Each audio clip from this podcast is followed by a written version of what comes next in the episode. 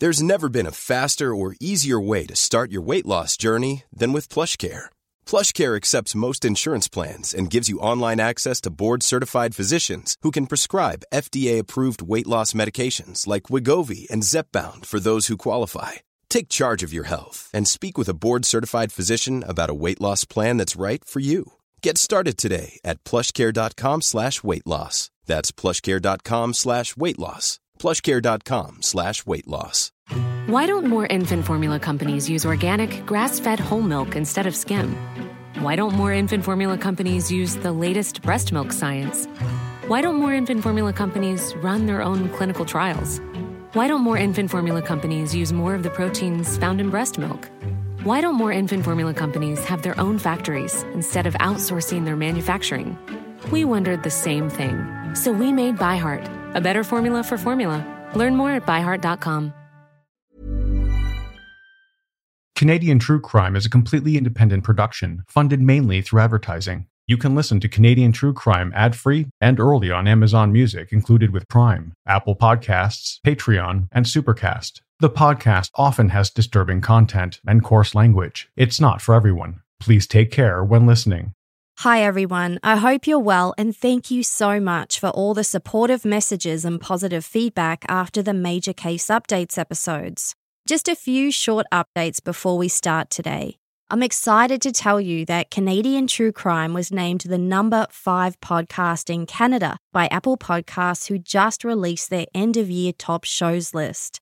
We're also the number two true crime podcast in Canada, eclipsed only by Dateline.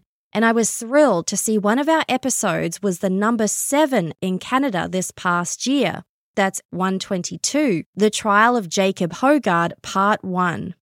We couldn't have done this without you, so a huge thank you to everyone for listening and subscribing to the podcast, leaving positive reviews, and sharing episodes with friends and family. I can't thank you enough. Today, we have a two part series for you, and it's a pretty special one that's been a long time coming. Journalist Danielle Paradis suggested this case to me a few years ago, and she came across a treasure trove of materials from Library and Archives Canada. There were hundreds of pages of love letters, forged letters, police and court memos documenting a strange love triangle that played out as World War I raged on and resulted in the only Mountie ever being hanged for murder in Canada. I knew I wanted to make something out of all of this amazing archival material, so we purchased a scanned copy of everything they had. The problem is finding the time to go through it all, but I realized I knew someone who might be able to take on the job. Toronto true crime author Nate Hendley, who you might remember from our series based on his award winning book, The Beatle Bandit. Nate combed through every page, combined it all with additional research to form a narrative, and wrote out the story, which I adapted into the podcast series you're about to listen to. This is part one of a two part series. Part two will be released in a week, and it's available ad free right now for those listening on premium feeds. After that, we're taking a break for the holidays and plan to be back with a new episode in late January. And with that, it's on with the show. I wish you and your loved ones a safe and content holiday season.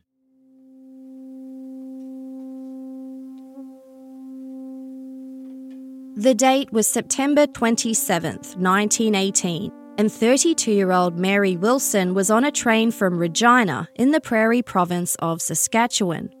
Just a month or two earlier, she'd been living with her husband, John Wilson, in Regina, where he worked with the Dominion Police. But then he was suddenly posted to Saskatoon, about 260 kilometres north.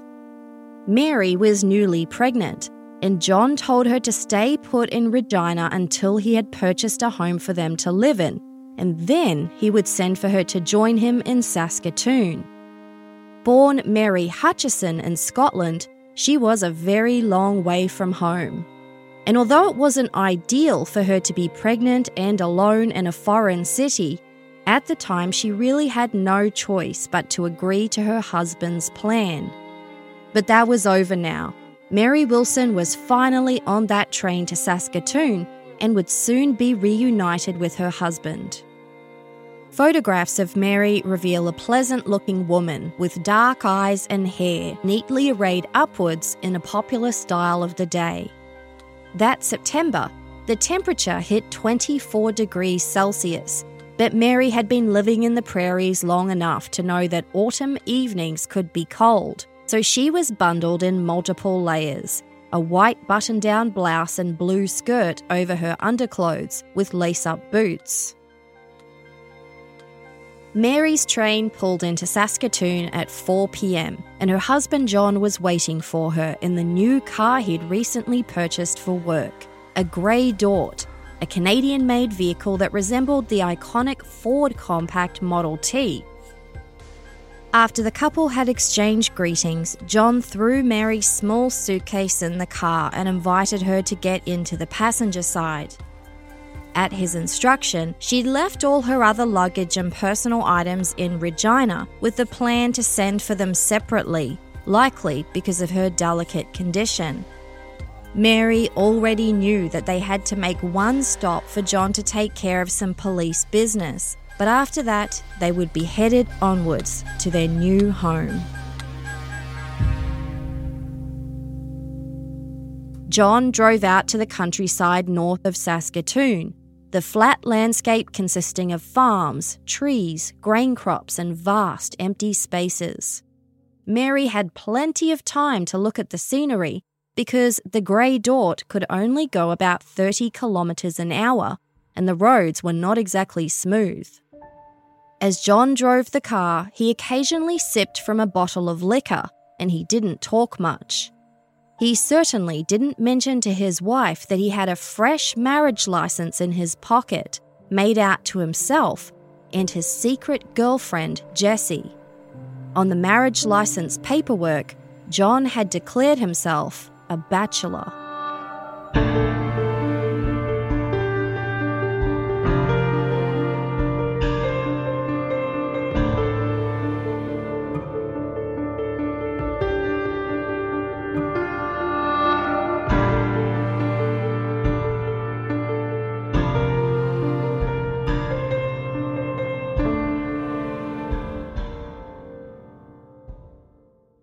John Wilson and Mary Hutchison met in their early 20s while working at a drapery company in Carluke, a village near Glasgow, Scotland.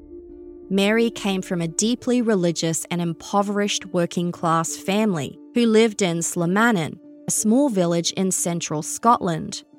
Her father wanted to be a minister but couldn't afford to attend divinity school, so he became a coal miner instead. Mary had five siblings, including a sister named Elizabeth, who was a keen writer known for her descriptive details. Here's how she would write about Mary. As a girl, she was like a wee fairy. She was so thin with a mass of long golden curls. She was always brave and would have laughed at what had made me weep. Fairy qualities aside, Mary, who was known as Polly to her friends and family, was by all accounts an upbeat, pleasant young woman.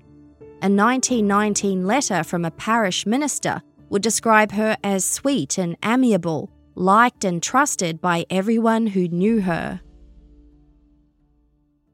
Mary's husband, John Wilson, had a considerably different upbringing. His parents had been relatively wealthy owners of a grocery store and grain business in Carluke, but they had long since passed away. While John and his three siblings shared in a decent inheritance, John's older brother was the one who took the reins of the family business. Problem was, he was a terrible businessman, focusing on the single goal of amassing personal wealth. It didn't take long before the business was in trouble. In the meantime, John was trying to figure out what he wanted to do with his life. He tried his hand at apprenticing at a tomato greenhouse.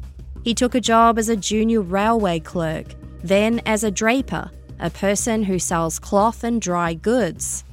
Mary Hutchison worked as a dressmaker at the same outlet, and the rest was history. Literally. John Wilson and Mary Hutchison were married in 1908, and a year later, Mary gave birth to their first child, a son named George. After that, John decided to build some greenhouses for tomato farming and convinced a few relatives to join as partners, including Mary's sister Elizabeth and her husband. The business did quite well, but the partners had no idea the profits were being secretly diverted to prop up the failing family business. Eventually, in 1911, the bank foreclosed on all the family's business enterprises, and both John and his older brother ended up bankrupt. John Wilson was now a failed farmer with a reputation for dubious ethics. But he soon had a new plan. He would move to Canada and start all over, and eventually send for Mary, little George, and the second child she was now six months pregnant with. Or maybe he would just earn some decent money in Canada and then return home with it. John wasn't quite certain. His plan was to figure things out once he settled in Saskatchewan, with his ultimate destination being the bustling city of Saskatoon on the flat south central Saskatchewan prairie. While he was gone, Mary would look after the household in Scotland and prepare for the arrival of their second child, which she, of course, would have to face without him. Her husband promised to write letters and send money back to them often.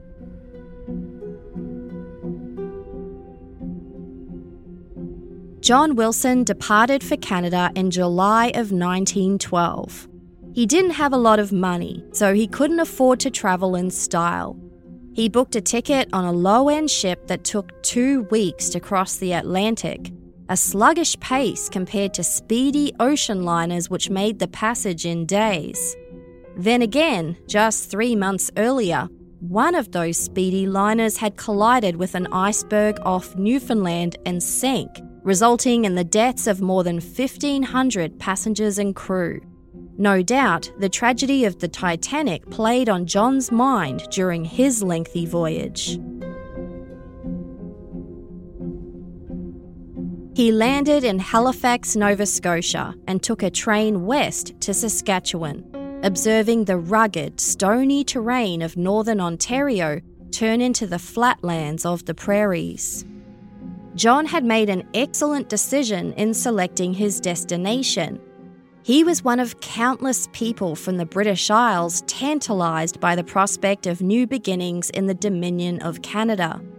The Canadian government had been particularly eager to welcome settlers to the recently established western provinces of Saskatchewan and Alberta, and a flood of promotional posters, brochures, flyers, and other material was being churned out.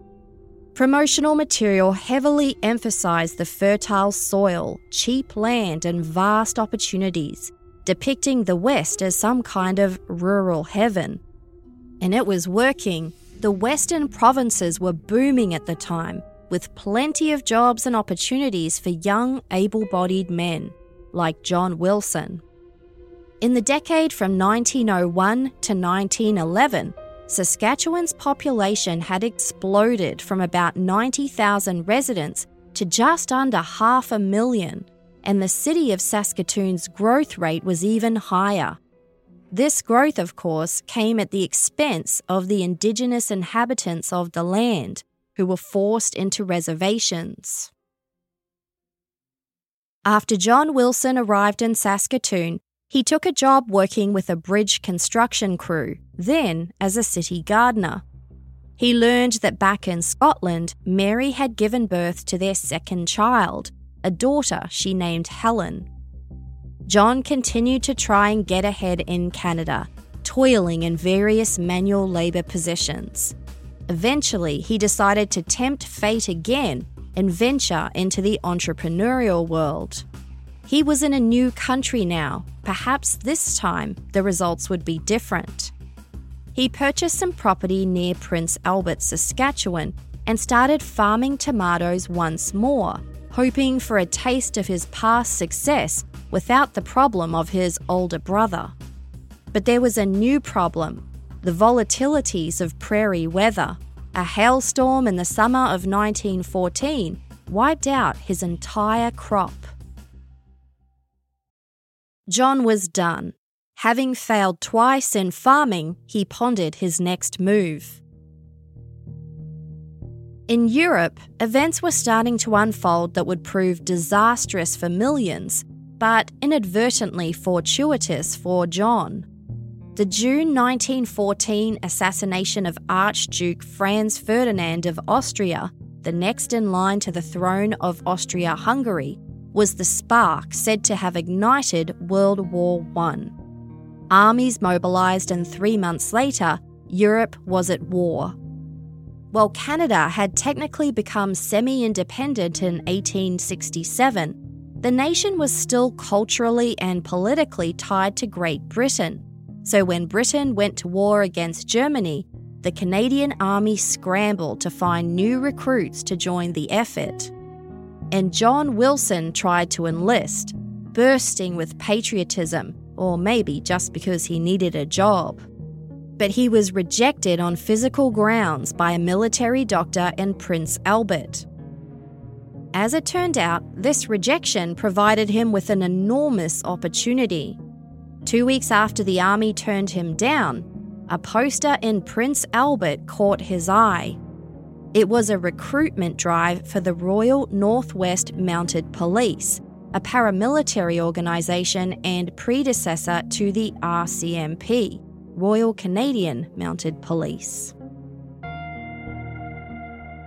Later, John Wilson would say the reason he decided to apply for the Royal Northwest Mounties was that he was hoping the organisation would send troops to Europe to fight, which would allow him to get closer to home in Scotland while also doing his part for the war effort. But realistically, it's more likely that he just wanted secure employment and steady pay as a Mountie. After all, the Royal Northwest Mounties had enough to do at home in Canada, enforcing the law and controlling the Indigenous population. So, if John Wilson wasn't accepted into the Canadian Army, what made him think he would be successful with the Royal Northwest Mounted Police? Well, now that Canada was officially participating in the war, the force had been tasked with searching for war spies and saboteurs, particularly in Western Canada, where there were a high number of immigrants that were being referred to as foreigners. Obviously, these foreigners did not include the white English speaking settlers from Britain that the Canadian government historically preferred. The prairies presented challenging terrain that wasn't so attractive to the favoured settlers, so a controversial decision was made to open up immigration to farmers from Central and Eastern Europe. This included a large number of peasants and farmers from Ukraine, who saw an opportunity to escape the oppressive conditions of their homeland, half of which was controlled by Russia and the other by Austria Hungary. Ukrainian farmers had been brutalized by these authorities who kept them indebted, miserable, and landless. But they built up a reputation for being tough, hardy, and used to horrible weather. So when the Canadian government invited them over and offered them the ability to own land, they couldn't believe it. Ukrainians started pouring into the prairies in such large numbers that today, Canada is home to the largest population of Ukrainians outside of Ukraine. But the English speaking settlers soon started to get irritated about the sudden influx of Eastern Europeans they referred to as foreigners. It's an age old story. The main complaints were that they didn't speak English or follow British customs. And worse, some of these foreigners harboured progressive political ideas and weird religious beliefs a Russian Christian sect called the Doukhobors liked to strip naked in public to express their grievances, a move that was particularly shocking to the prudish and moralistic white settlers. And as World War I unfolded, their suspicions only intensified, especially towards Ukrainians who had come from the area controlled by Austria Hungary, which was an ally of Germany and technically the enemy of Canada in the war. Many Ukrainians, along with other nationalities in Canada, were confined in internment camps and closely monitored for most of World War I. And those who weren't confined were assigned to the Royal Northwest Mounted Police for strict monitoring and told to report to them regularly. This increased scope of duty resulted in a recruitment drive to get more Mounties. And that's how John Wilson, a 30 year old Army reject with no policing experience, was accepted to join the organisation. John was reasonably tall and spoke English, good enough for a force that badly needed new recruits. He was given regimental number 6020 and listed his wife Mary Wilson as his next of kin on his enlistment form. He started his training in Prince Albert, Saskatchewan that fall, with endless drills, lessons in marksmanship, fist fighting, first aid, and criminal law. Recruits also had to master horseback riding as a practical move. Cars were scarce at the time, so Mounties often rode horses while on patrol. Horses were better than cars anyway when it came to chasing suspects in dense woods or across farm fields. After John's training was completed in the summer of 1915, he was assigned to a small Saskatchewan community called Blaine Lake. Part of his job was to enforce the law over vast spaces featuring scattered settlements and dirt roads, and he was also expected to root out spies and subversives. It wasn't a fun or glamorous job, and John put in long hours for the low pay of a new recruit. The Blaine Lake area had a local Doukhobor community. Known as wildly eccentric pacifists, they refused to sign up for the army draft, which was seen as treasonous, not admirable. The reports and letters John wrote during this period contain many mentions of the Doukhobors and his interactions with them. At first, Sergeant John Wilson was diligent with his duties with the Royal Northwest Mounted Police, but his head was soon turned at the sight of a potential love interest. Her name was Jesse Patterson. 16 year old Jesse was one of four children who had recently moved to Blaine Lake with their parents. Jesse's father, Mr. Patterson, purchased a horse boarding stable there and rented stables to nearby horse owners while the family lived next door. One of those horses belonged to Sergeant John Wilson of the Royal Northwest Mounted Police, and that's how he got to know the Patterson clan. Jesse's good natured father figured the new Mountie might be lonely, so he invited him to dine with his family. It would be a decision he would later regret.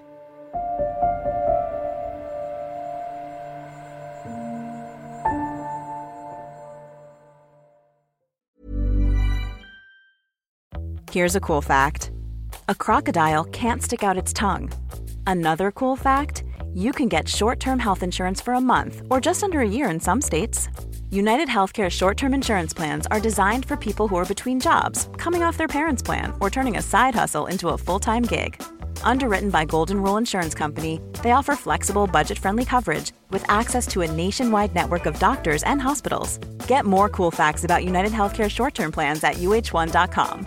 How would you like to look five years younger? In a clinical study, people that had volume added with Juvederm Voluma XC in the cheeks perceived themselves as looking five years younger at six months after treatment. Look younger, feel like you. Add volume for lift and contour in the cheeks with Juvederm Voluma XC. Reverse signs of aging by adding volume to smooth laugh lines with Juvederm Vollure XC. For important safety information and to find a licensed specialist, visit juvederm.com. That's J U V E D E R M.com. Not for people with severe allergic reactions, allergies to lidocaine, or the proteins used in Juvederm. Common side effects include injection site redness, swelling, pain, tenderness, firmness, lumps, bumps, bruising, discoloration, or itching. There's a risk of unintentional injection into a blood vessel, which can cause vision abnormalities, blindness, stroke, temporary scabs, or scarring. Talk to a licensed specialist to find out if it's right for you.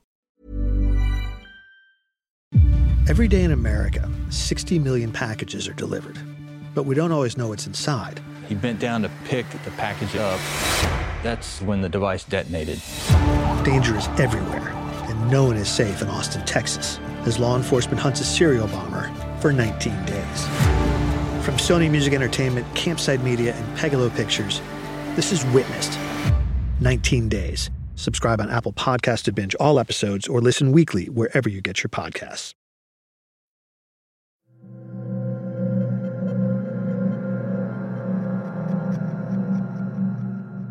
Thirty-year-old John Wilson accepted the dinner invitation with the Pattersons. While eating, he took note of 16 year old Jesse. He liked what he saw.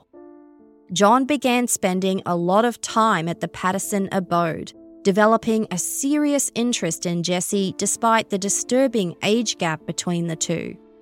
John would later recount that up until that point he had his head down, working hard for the force. During all this time, I had nothing to do with girls until the fall of 1916 when I became acquainted with Jessie Patterson. She was always so good to me, above everybody else.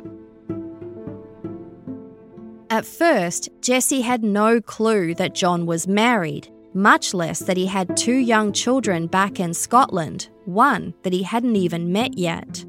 He certainly didn't volunteer any information about his private life. Jessie just thought he was a dashing Mountie bachelor and was delighted by the attention he showered on her. Throughout 1917, as the grinding war in Europe continued, John and Jesse saw each other as frequently as possible. He received decent performance reviews for his work with the Royal Northwest Mounties, even earning a cash bonus for his work on a murder case. But he still really wanted to join the war effort, this time for a slightly different reason.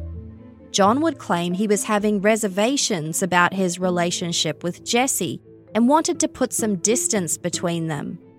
Even though the army had rejected him before, he considered trying to enlist again, but that plan was hampered when he suddenly developed tuberculosis.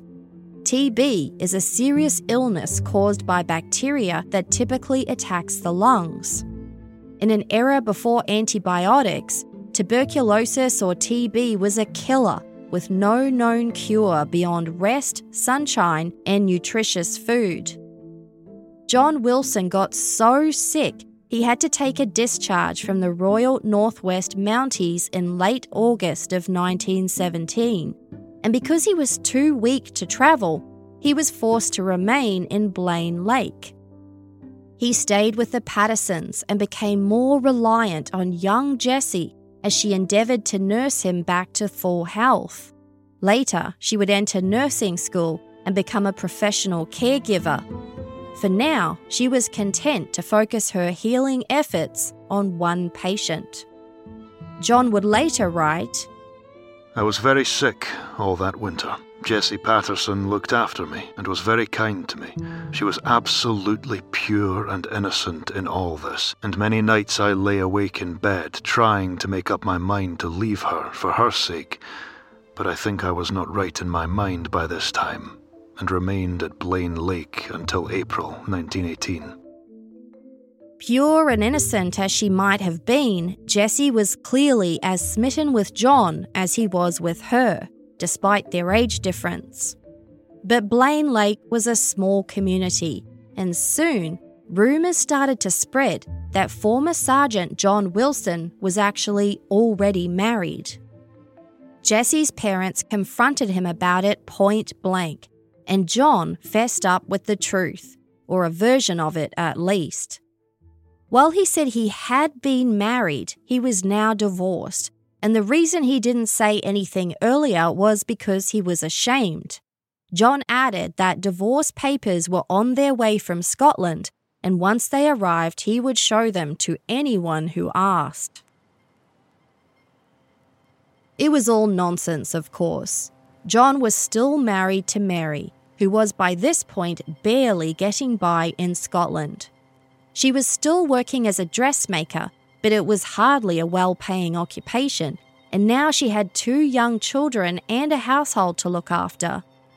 John had kept his promise to send letters and money for some time, but the money stopped coming. Friends and family helped out when they could, but Mary was getting desperate.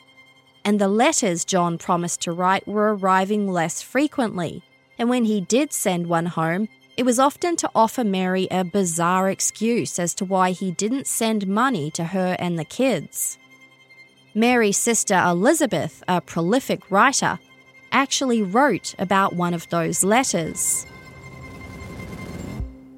Once he told her he had £17 ready to send her, but his horse got buried in the snow on the way to the post office and had to be dug out.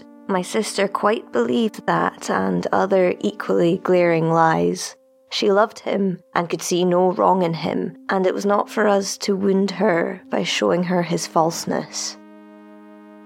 According to Elizabeth, the last letter her sister Mary received from her husband was dated April of 1917, right around the time that he first met Jessie Patterson. That letter was filled with cheerful news and a promise to return home. Mary joyously prepared the house for John's arrival, believing her family would soon be reunited. But months went by and she never received another word from him. Mary Wilson was loyal, she was also determined and tough minded, and she was now extremely concerned fearing her husband's silence meant he might be dead or ill.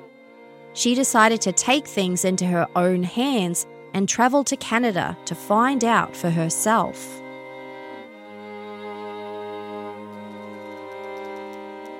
Mary Wilson received government permission and booked her ticket. Leaving her children in Scotland to travel to Canada to look for her husband was not a decision lightly made. Ship travel across the North Atlantic was dangerous at the best of times, and that danger was heightened as war raged on land and sea. German submarines were lying in wait, ordered to cut off supplies to France and Britain by sinking every vessel they encountered, including passenger ships. But Mary was unfazed by the risk of a German submarine attack. She departed Scotland in April of 1918, a year after she received her husband's last letter, and she wanted answers. She didn't send him any kind of advance letter or telegram to let him know that she was on her way. Perhaps, in the back of her mind, she had an inkling that John may have been deliberately ignoring her. Whatever it was, she had to find out the answers for herself.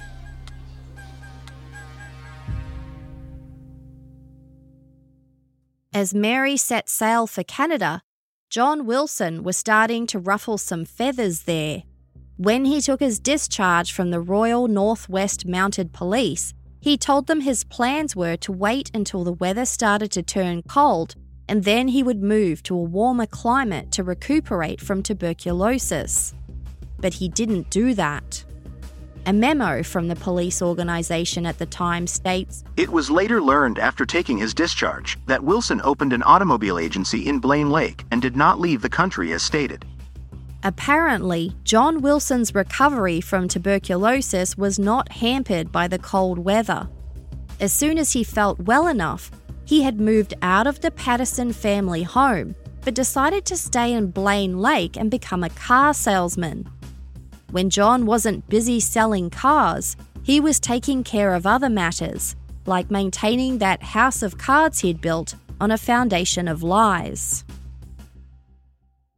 John suggested to his secret teenage girlfriend, Jessie Patterson, that it would be nice for her to write a letter to his sister back in Scotland. He even offered to take Jessie's letter to the post office and post it himself, helpful guy that he was. After an appropriate amount of time, Jessie received a lengthy response from John's sister, apparently written from her deathbed at the Royal Infirmary in Glasgow. The letter, dated March 4th of 1918, began, Oh Jessie, I am dying, and the doctors say the end will be here in about one hour. If I could only have lived until I had seen you and John, I would have died content.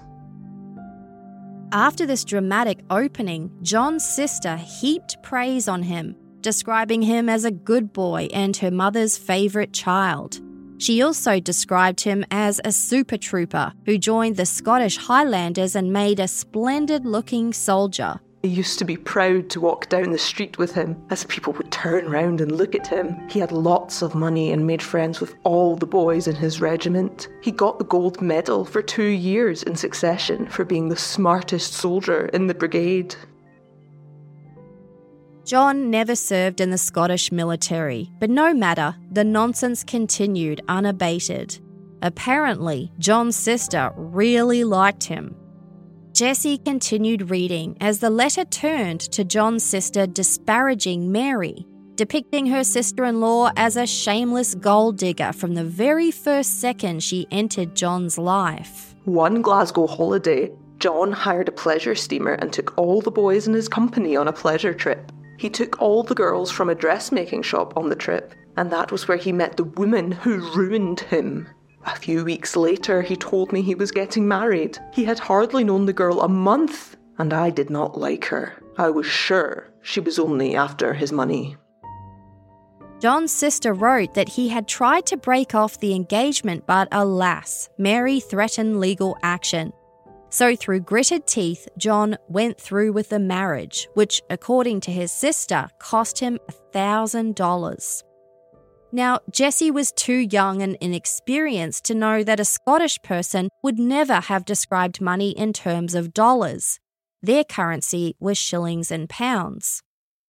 The letter continued, John's sister writing that he was miserable in his marriage to Mary and that the couple never indulged in any husband and wife connections. If the point was unclear, the letter went on to claim that John was not the biological father of his own son, George. Apparently, poor John came home one day to find his scheming wife in bed with another man. A devastating discovery, apparently. The letter ended with John's sister making a pathetic plea. He has had a hard life, Jessie, but you are his first love, and I know he will make you happy. He must love you very dear, or he would not give up all his property for you. He is upright and honourable, and you can trust your life to him. I can die happier now knowing that he is in your care. This letter, reportedly sent from John's sister in Scotland to his mistress Jessie in Canada, had red flags galore especially for anyone familiar with rural Scottish life in the early 20th century. For starters, Mary Wilson had come from a strict religious family where marriage vows were taken very seriously, so it was extremely unlikely that she would have jumped in bed with another man. And as for John's sister, why would a person dying in hospice expend so much energy glorifying a sibling they hadn't seen in years to a girlfriend they'd never met. But as ridiculous as it was, John's forgery had Jessie fooled, and now he was on a roll. He followed up by forging an even more unbelievable letter to Jessie, this time from a Scottish reverend then in his mid 70s who knew the Wilson family well in this letter, supposedly from Reverend Francis M. Huxwell, Jessie read that all of John's siblings were now dead, which wasn't true, but tied up the loose end with a dying sister. Echoing the same details that sister had written in her letter, which of course was also forged, the Reverend told Jessie that John was the favourite child and his wife Mary was an awful woman. The Reverend wrote that he was willing to bend his own principles after seeing how miserable John was in that marriage. I do not usually approve of divorce, but in this case I advised John to get one long ago. The idea of an elderly Scottish minister urging a husband to ditch his wife seemed unlikely, But again, Jessie was too young and inexperienced to understand these nuances and never challenged John about whether the letters were authentic. John's reasons for this forgery campaign soon became clear. He proposed to Jessie Patterson, and she agreed to marry him. Jessie wasn't completely naive, however. She reminded her new fiance about his promise to produce his divorce papers. John assured her they would turn up any day now. He had no idea that the woman he said he had divorced was on a ship headed for Canada to find him. Divorce papers did not arrive, but Mary Wilson did. Her ship docked in Halifax, Nova Scotia on April 12, 1918, and after she passed the requisite medical exam, she headed west to find her husband. She took a train to the prairies, likely marveling at the immensity of the land outside her train window during the journey and the changing terrain. But Mary Wilson was on a mission. She wasn't in Canada to sightsee. The train took her to Regina, Saskatchewan, the last place she believed her husband had been posted with the Royal Northwest Mounted Police. She immediately placed a call to the local detachment, identifying herself as John Wilson's wife, who was trying to get in contact with him. The official receiving this call checked his files and then suggested that Mary contact the Prince Albert detachment because they might have a better idea where John was. Mary hung up and prepared to make her next call. In a strange coincidence, John just happened to be hanging around the Prince Albert detachment that very day. He had recovered from tuberculosis and had opened his car dealership, but he still wanted to join the war effort. After he heard that the Mounties were forming a cavalry unit for overseas duties, John rocked up to the Prince Albert detachment to apply, thinking he would be a shoo in. But plenty of other men had the same idea and the Mounties ended up with more applications than they needed. When John learned he didn't make the cut, he walked over to the office of the superintendent. As they were chatting, the phone started ringing, and the superintendent was startled to hear the person identify herself as John Wilson's long absent wife. He passed the phone over to John, who uttered a greeting before hearing the voice of his estranged wife for the first time in years. A subsequent memo from the Mounties read He appeared to be surprised when he learned that his wife was speaking to him. The superintendent watched as John steadied himself and then made a show of appearing happy to hear from his wife. He gave Mary a very dramatic account of his bout with tuberculosis saying he'd been so sick that it was impossible to write home. Every ounce of his strength was required to recover from the potentially deadly ailment. While Mary might have doubted this explanation, she eagerly agreed to meet. After all, she had come to Canada to find her husband, and now he had been located.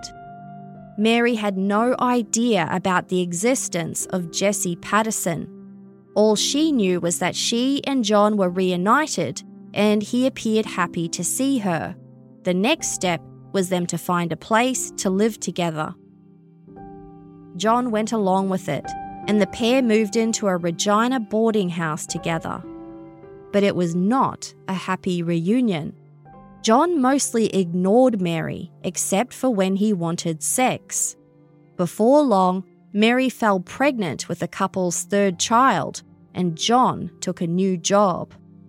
She had no idea that he was plotting his next move.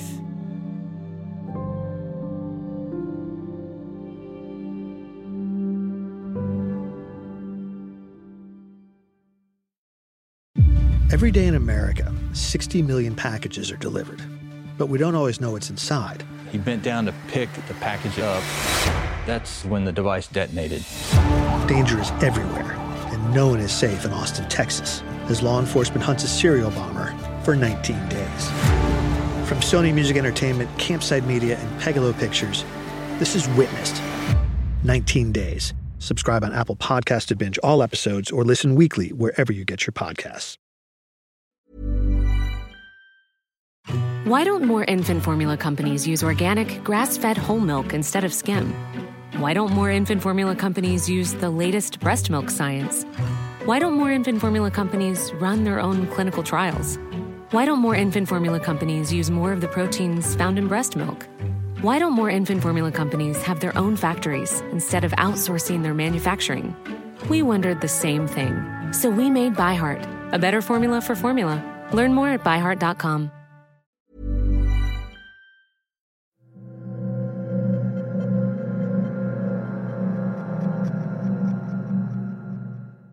The Dominion Police was an old force founded in Canada in 1868 with a mandate to guard parliament buildings, protect government leaders, gather intelligence on enemies of the state, and later arrest counterfeiters. But in late May of 1918, the Dominion Police were given a new role enforce the controversial Military Service Act. The Canadian public generally supported the war effort, but on the ground, many were growing wary about the increasing amount of Canadian casualties, with no end to the fighting in sight. Young men were becoming decidedly unenthusiastic about signing up to go to war, so the government introduced conscription to force them. The Military Service Act required all able bodied Canadian male citizens aged 20 to 45 to sign up for the draft, and the Dominion Police were reformulated to track down anyone who should have signed up but didn't. These people were referred to as deserters, pacifists, and draft dodgers. As John Wilson learned the ropes of his new job, he penned a stream of love letters to Jessie he used them to garner sympathy from her because he also had to provide some kind of explanation for his sudden absence. He wrote that he'd fallen sick again and was in a medical tent recuperating from a lung ailment. Dearest, if only you knew how miserable it is here for me alone. I chum with no one, and every night when I go to the tent, I wonder if there is any other person in this world with as few friends as I have.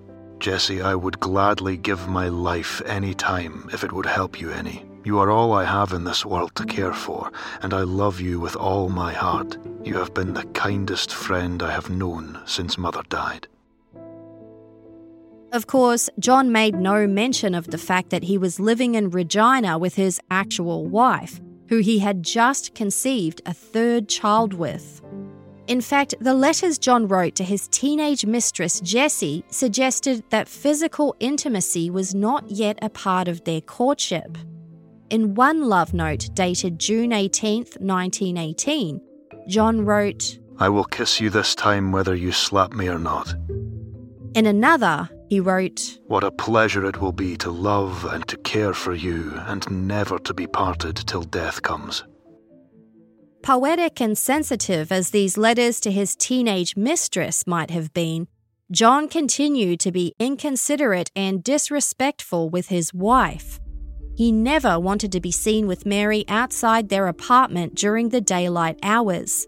The way he treated her was so callous that even their boarding house landlady was shocked. According to another Royal Northwest Mountie memo, the landlady, quote, noted that Wilson very seldom took his wife out, and when he did so, it was always in the evening and they would walk towards Wascana Park, apparently avoiding public spaces. John would later admit that he was a jerk, and his poor treatment of his wife was because he was struggling internally. He, quote, couldn't keep away from Jessie Patterson. Mary had no idea why her husband was so moody and distant but that was soon to change. One day, after he'd hung up his coat and made himself scarce, her eye was drawn to something near his coat pocket. There was an open letter bulging from it, practically begging Mary to read it. So she did. To her shock, it was a love note to her husband from someone named Jessie who didn't seem to know he was married. Mary confronted John, who confessed all. Well, sort of. Yes, he and Jessie had a relationship, but he explained that Jessie was just a foolish young woman who mistook friendship for love. He had no clue as to why she thought he loved her romantically. John promised Mary he would sort things out and make sure Jessie knew for sure that he was married and off limits. Mary was hopeful for a time, but she soon found another love letter from Jessie and realised her husband had been lying. Shaken, she commiserated with their boarding house landlady, who felt very sorry for her. That summer of 1918, Mary started to sink into a deep depression.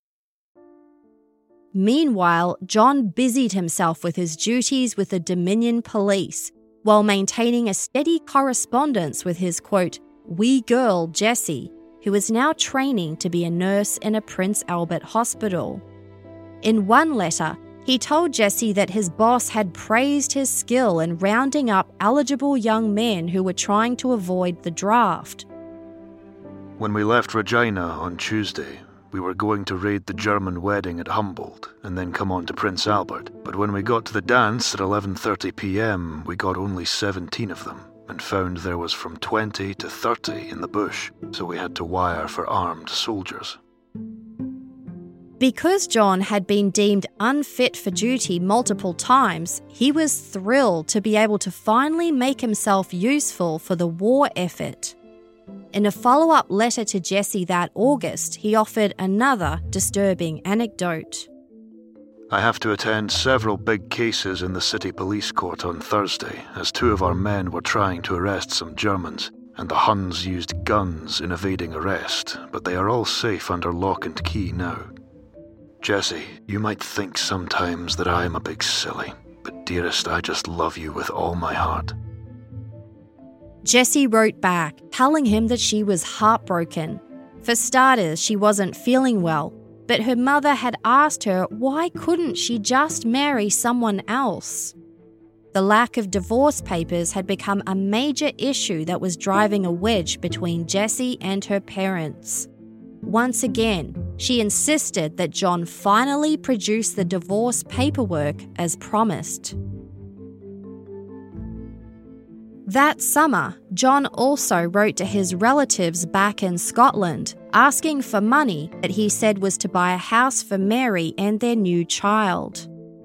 Mary's sister Elizabeth and her husband Archie once devastated partners in that greenhouse business fiasco, generously sent John a hundred pounds, but were disappointed when he never wrote back or acknowledged it. As it turned out, no house was ever purchased. John did, however, buy Jessie a car, which pleased her greatly.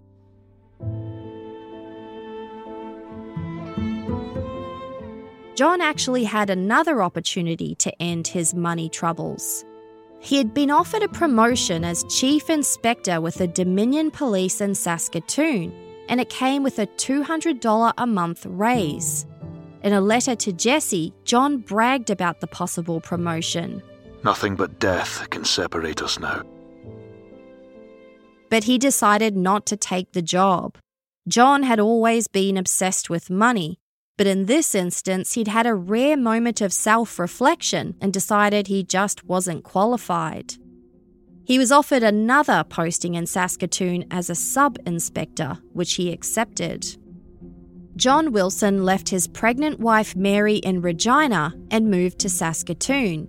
He promised her that he would buy some property and set up a home for them, and then he would arrange for her to join him there and they would start their new life together. He also wrote a creepy follow up note to his mistress, Jessie, referring to the then 18 year old as his little girl and promising to buy her a lady's gun.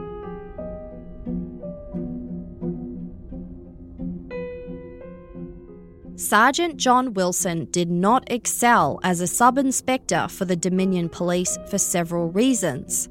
For one, he was boozing openly on the job.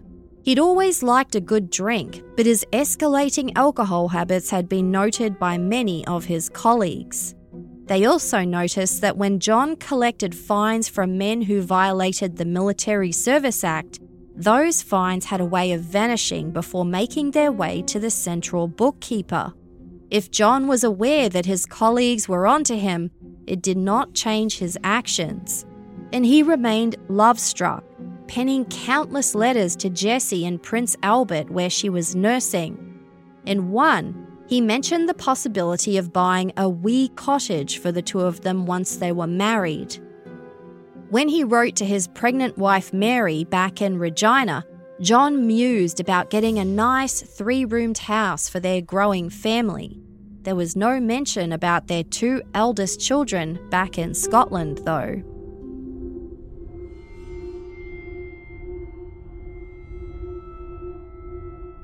Finally, Mary received the letter she was waiting for.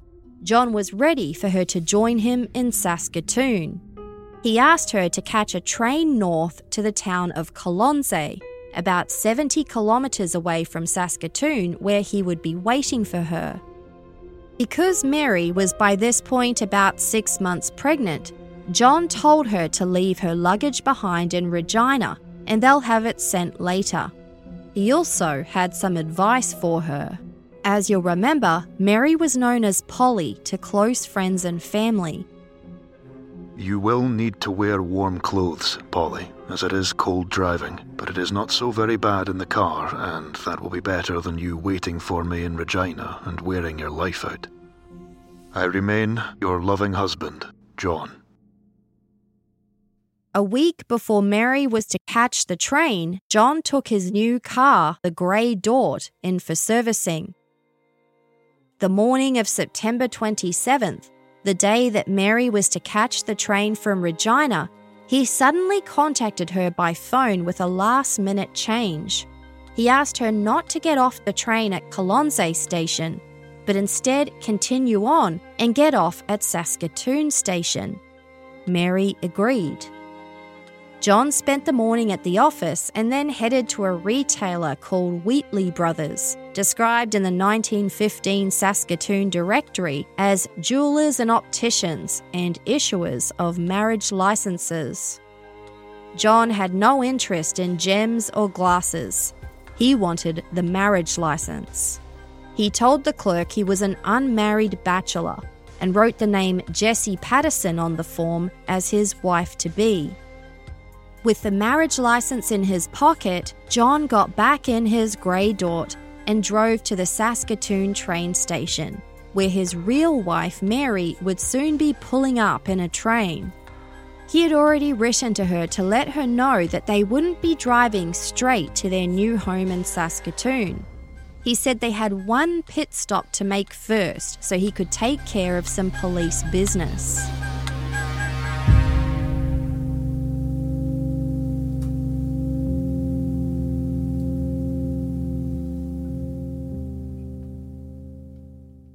The next morning at around 5 am, a farmer located about 50 kilometres north of Saskatoon, near the sleepy hamlet of Waldheim, was just waking up.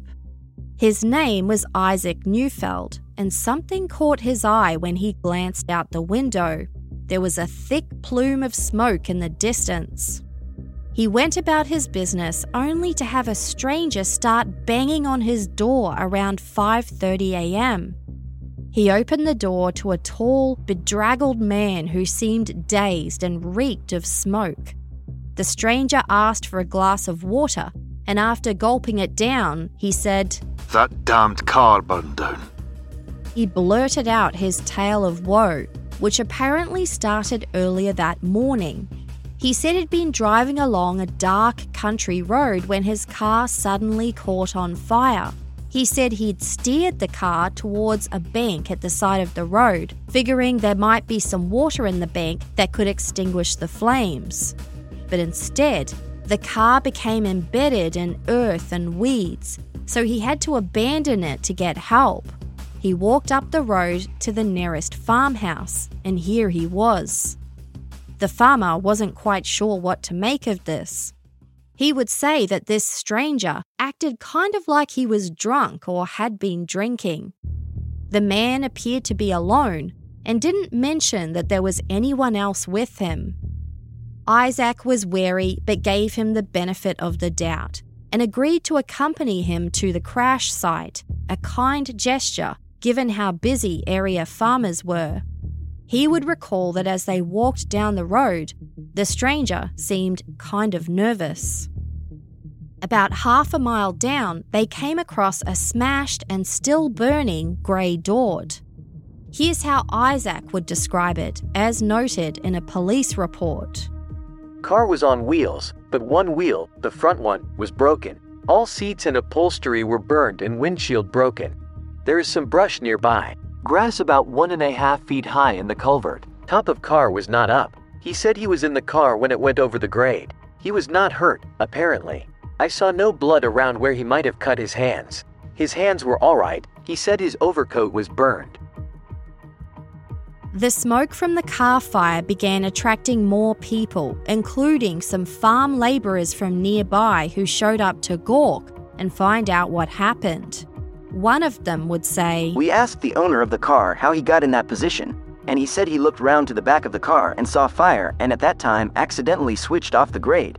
I saw the tracks where he switched off. The tracks for about a half a mile down the road south were going all zigzag across the road. The zigzags on the road were large and showed he was going awful fast. It didn't go unnoticed that the man originally told farmer Isaac Neufeld that he intentionally steered off the road. He clearly wasn't thinking straight, and they would all tell the police that he acted as if he were drunk. They watched as the man went to a part of the car that wasn't on fire, grabbed a spade, and babbled as he started tossing shovelfuls of dirt on the blaze to smother it. He informed those gathered that he was a member of the Dominion Police in Saskatoon, and as for the cause of the car fire, he stated that he must have put too much gas in the tank back in town, and the fuel that dribbled out then combusted. The farmers didn't buy it. They might have been considered simple rural folk, but they were observant witnesses who quickly picked up on this Dominion police officer's weird behaviour and inconsistent recollections. One of the farm labourers would tell police that the story didn't seem reasonable or believable. At that time, Isaac Neufeld's brother Jack, another farmer who lived nearby, drove up in a car and joined the group. He'd been drawn over by the smoke still billowing into the air. He got out of his car and walked over to the dramatic scene a man furiously shoveling dirt on a burning vehicle. He recognized that man. It was Sergeant John Wilson, one of five Dominion police officers who dropped into his place about a week earlier asking for gas, saying they'd come from Blaine Lake. And here he was again, with his car burning. Despite the weird stories and behaviour, Jack Neufeld generously invited the sergeant over for breakfast. John put his shovel down, grabbed a suitcase and shotgun from the vehicle, then got into Jack's car. When the car pulled up outside the home, John slammed open the car door, stumbled out, and threw up on the lawn. The farmer noticed his face was white and he looked pretty sick, but he soon righted himself and they went inside for breakfast. John told the farmer he had to get to Blaine Lake as soon as possible to testify at a trial. There was no trial. He wanted to get married as soon as possible to his secret teenage fiancée. Jack Neufeld agreed to help him out and give him a ride, possibly to get rid of him. The farmer brought along four of his older children, all six of them packing into the vehicle for what must have been an animated drive to Blaine Lake. On the way, Jack's adult daughter Katie glanced at John Wilson's satchel and saw some stains that she instantly recognized as being blood. She asked him how they got there. He told her he'd killed some geese. Back at the crash site, some of the farm labourers had also heard John mention something about goose hunting and tossing a trophy bird in the car. they would tell police that when they glanced inside the burning car, they saw some shotgun shells and a suitcase on the back seat. But none of them saw or smelled any sign of a dead bird.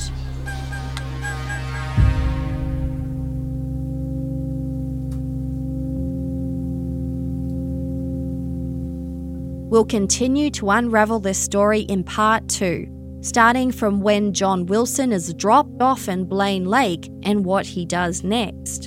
And back in Scotland, what Mary's family decides to do when they notice she has suddenly gone radio silent. All comments and dialogue were real, thanks to Scottish voice actor Paul Warren, who provided the voice for Sergeant John Wilson. And Jesse Hawke, our production assistant, just happens to be Scottish and agreed to voice the letters written by Mary's sister Elizabeth. Special thanks to them both.